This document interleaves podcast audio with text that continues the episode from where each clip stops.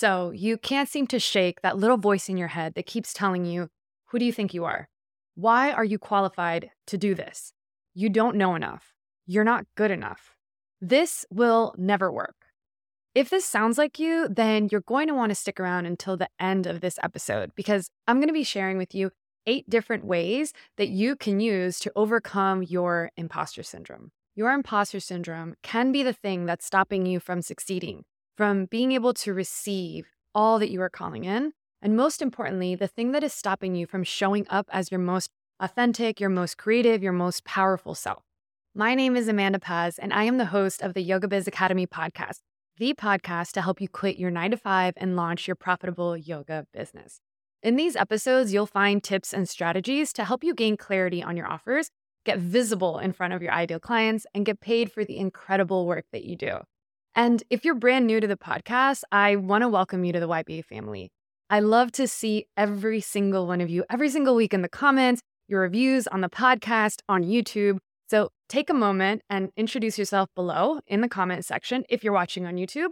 Or if you like this type of content, you can maybe leave a review over on Apple Podcasts or on Spotify. All right, so let's start by defining what imposter syndrome actually is. Imposter syndrome is a psychological pattern in which an individual doubts their skills, accomplishments, and abilities and has a persistent fear of being exposed as a fraud. So, how do you know if what you're experiencing can be defined as imposter syndrome? Well, here are some signs as well as some tips on how to meet handle, and overcome your imposter syndrome. Number one, you feel like a fraud even when you have accomplished something significant. To this, I would say you have to acknowledge your credibility. Don't downplay your experience and your wealth of knowledge. You don't need to know it all to be qualified to lead. You just need to be a few steps ahead of the people that you're guiding to show them along the way. You don't have to be a guru, you can be a guide.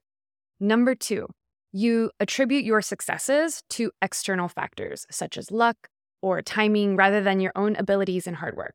You feel like you don't deserve your success or that it was a fluke. And this one sometimes shows up as a why me? Why am I so special to receive this opportunity or this blessing?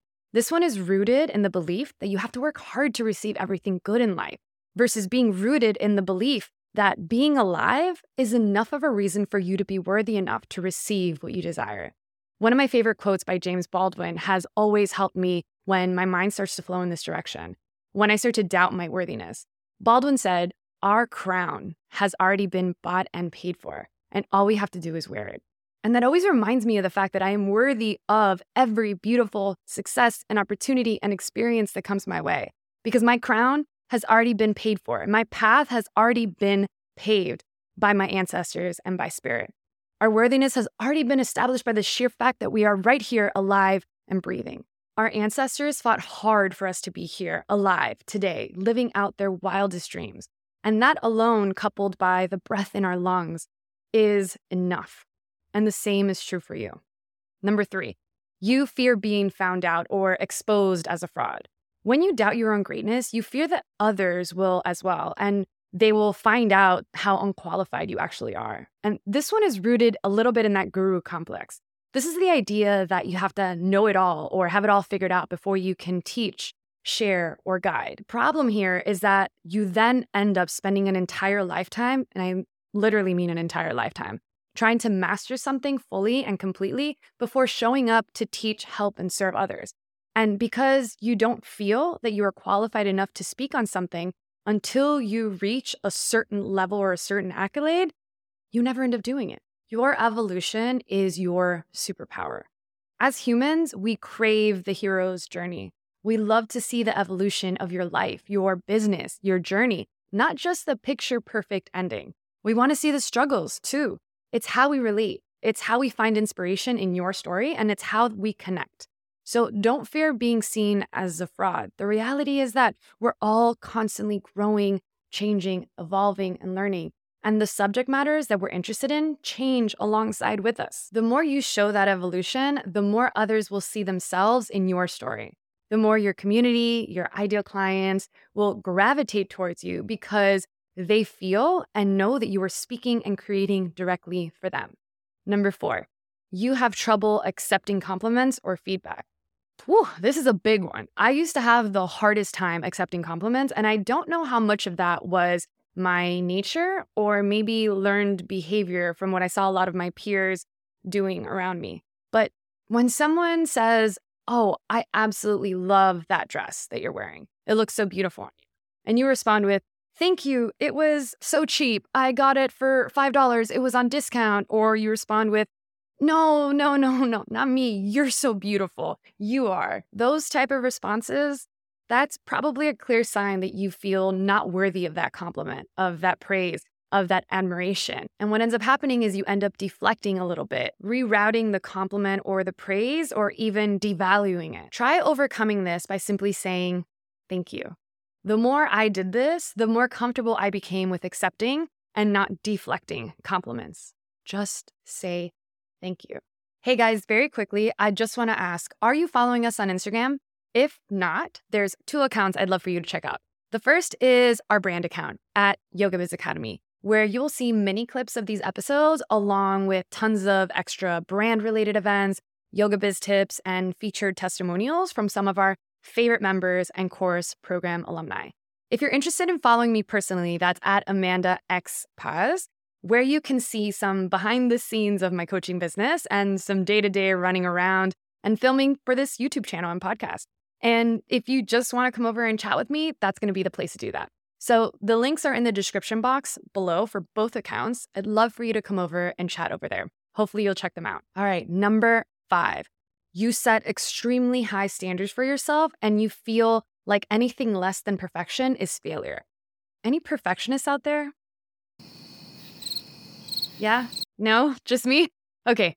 I'm a Virgo rising, so yeah, perfectionism is hardwired into my personality. And this has stopped me time and time again from putting myself and my offers and my content out there for fear of just not having it absolutely perfect or for fear of not being seen as the best. What I would say is that it is so important as creators to create a ritual for consistent output of our creativity. The purpose of that is that you allow your ideas to flow through you. 90% of your ideas, of your content, of your writing, of your art will not be a hit. But the more you consistently output without the need to hold back because it may not be perfect, the closer you will get to allowing your home run ideas to flow through you. You are that which you do. So if you want to be creative, you have to create. Strive for progress over perfection. Number six, you constantly compare yourself to others and feel like you are not as good as them. Analysis paralysis is a real thing. You have to remember that everyone is on their own unique journey. If you spend so much time looking over your shoulder to see how others are doing, you will miss out on your own life and all of the people that you can help through your work. I know social media has played a huge part in this one. So if you need to unfollow a bunch of people off of your timeline so that your timeline is only filled with people, accounts, and content that inspires you instead of making you feel lack, then do so. You get to choose where you place your digital currency, your energy, your attention. I can't remember where I learned this, but one big mindset shift that has helped me in the past when I found myself comparing my journey to someone else's and feeling bad about myself is shifting the thought from, why don't I have that yet? Why haven't I been able to accomplish that? To the universe is trying to show me that what I desire is a reality for me. When I start to see a lot of people around me receiving or being blessed with the things or experiences that I desire, I remind myself that that simply means that my blessing is close. Mine is coming soon and that these experiences are being shown to me. They're popping up as I am a reflection, internal to external. I am a reflection of my environment, and my environment is a reflection of me. So I am noticing them because I am a magnet for that which I desire. Thank you, universe. I am so excited. And you can see how that is an enormous energetic and mental shift, right? Okay, number seven, you feel anxious or stressed about being unable to meet the expectations of others. Seth Godin, entrepreneur, marketer, and former dot com business executive, I'm a big fan of, said this in an interview and it absolutely blew my mind. When asked about why we feel imposter syndrome, he said, Of course you feel that way, because you are an imposter and so am I. If you are doing work that hasn't been done before, which means creativity and leadership, then you can't be sure it's going to work because it's never been done before. Instead of denying how you feel, you might look at how you feel as a symptom that you are doing something important and generous. And when that feeling shows up, we can welcome it and sit with it. The harder we try to make it go away, the more powerful it becomes. Isn't that powerful? So, when you feel anxious or stressed about not meeting others' expectations, remember that fear is evidence that you are doing something important. There's infinite value in the process, not just reaching the end goal. Own your messy middle. Something else that will help with the anxiety is to just simply stop making it about you. The best thing that you can do for yourself is to take your ego out of the equation. The work you put out is not about you, it's about the people who it's serving. The more you focus on them, on your community, on your ideal client, the easier it will be to get out of your own way and to just put it out there. Remember what Seth said learn to dance with fear and failure because time spent fretting about your status as an imposter is time away from dancing with your fear, from leading and from doing work that matters. Number eight, you overwork and push yourself to the point of burnout to prove your worth. If you find you are constantly overextending yourself to the point of burnout, you are not honoring your energy or your life. And so that we're clear, that is also just another form of people pleasing. It is you going above and beyond to make sure that others recognize your inherent worth by doing the absolute most for them, regardless of how it affects your well being. The irony in that is that you want others to recognize your value, but you don't even recognize your own value. Or you wouldn't be betraying yourself and your energy by constantly overextending yourself to the point of burnout and exhaustion. And this might show up in your life in the form of being a yes man or a yes girl, as in constantly saying yes whenever someone asks anything of you. This might show up in your business in the form of clients always asking you to do more and you saying yes, or you overextending your capacity just to prove that you are worthy of their time. I definitely, definitely have fallen under this category for most of my life. And so, what has really helped me to honor my energy is to give myself a moment of pause before I make a decision. Sometimes that moment of pause is five minutes, sometimes it's an hour, sometimes it's a week. But I really try to no longer impulsively say yes to things when people ask me because I know that this is a part of my shadow self the people pleasing and overextending of myself so that I prove my value and my worth. And so I give myself that moment of pause from that impulsive, almost knee jerk reaction to say yes to things. And instead, I communicate to my friends, my family, or my clients that I need a moment to think on it or to see what I can do for them. In my business, I'll often use a phrase I need to check my calendar or my schedule to see if this is something that I can do or if this is something that aligns. Try that. Next time you find yourself wanting to impulsively say yes to someone's ask, even though your plate is already completely full. Now, there are so many reasons why we sometimes doubt our greatness, our ability to serve, and most importantly, how others will receive our authentic self. But at the root of it, we have the innate desire to feel seen, accepted, and appreciated. If you are brave enough to step into the arena daily, consistently create and put your work and your most authentic expression out there, then know for sure that failure is inevitable. It comes with the territory of being a creator and being an entrepreneur and being a leader. It means you are going to create so many things without any certainty of success, but it's important to remember that the successful ending is not the purpose of the idea or the creation. The purpose lies in the process. It's in what you discover about yourself and about others along the way. Being aware and comfortable with this is what it means to be a great leader. It is in the freedom to create and to fail that we allow our greatest creative expression to occur.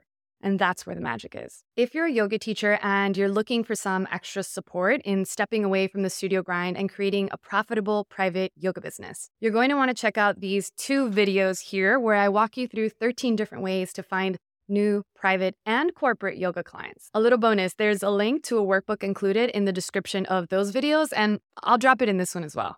That's it for today. I hope that this episode was helpful. And if you found it to be, make sure you like this video and send it to a fellow yoga teacher and subscribe for new tips and strategies every week. You can find all the latest episodes on YouTube, Apple, and Spotify, or wherever you listen to your audio at. And I cannot wait to bring you all of the content I have scheduled for this year. One last note if you're not already on the Yoga Biz Academy mailing list and you want to get these episodes and so much more delivered straight to your inbox every week, check the link in the description box below. I'll make sure to link that for you. As always, I appreciate you, I see you, and I'm rooting for you. Till next week.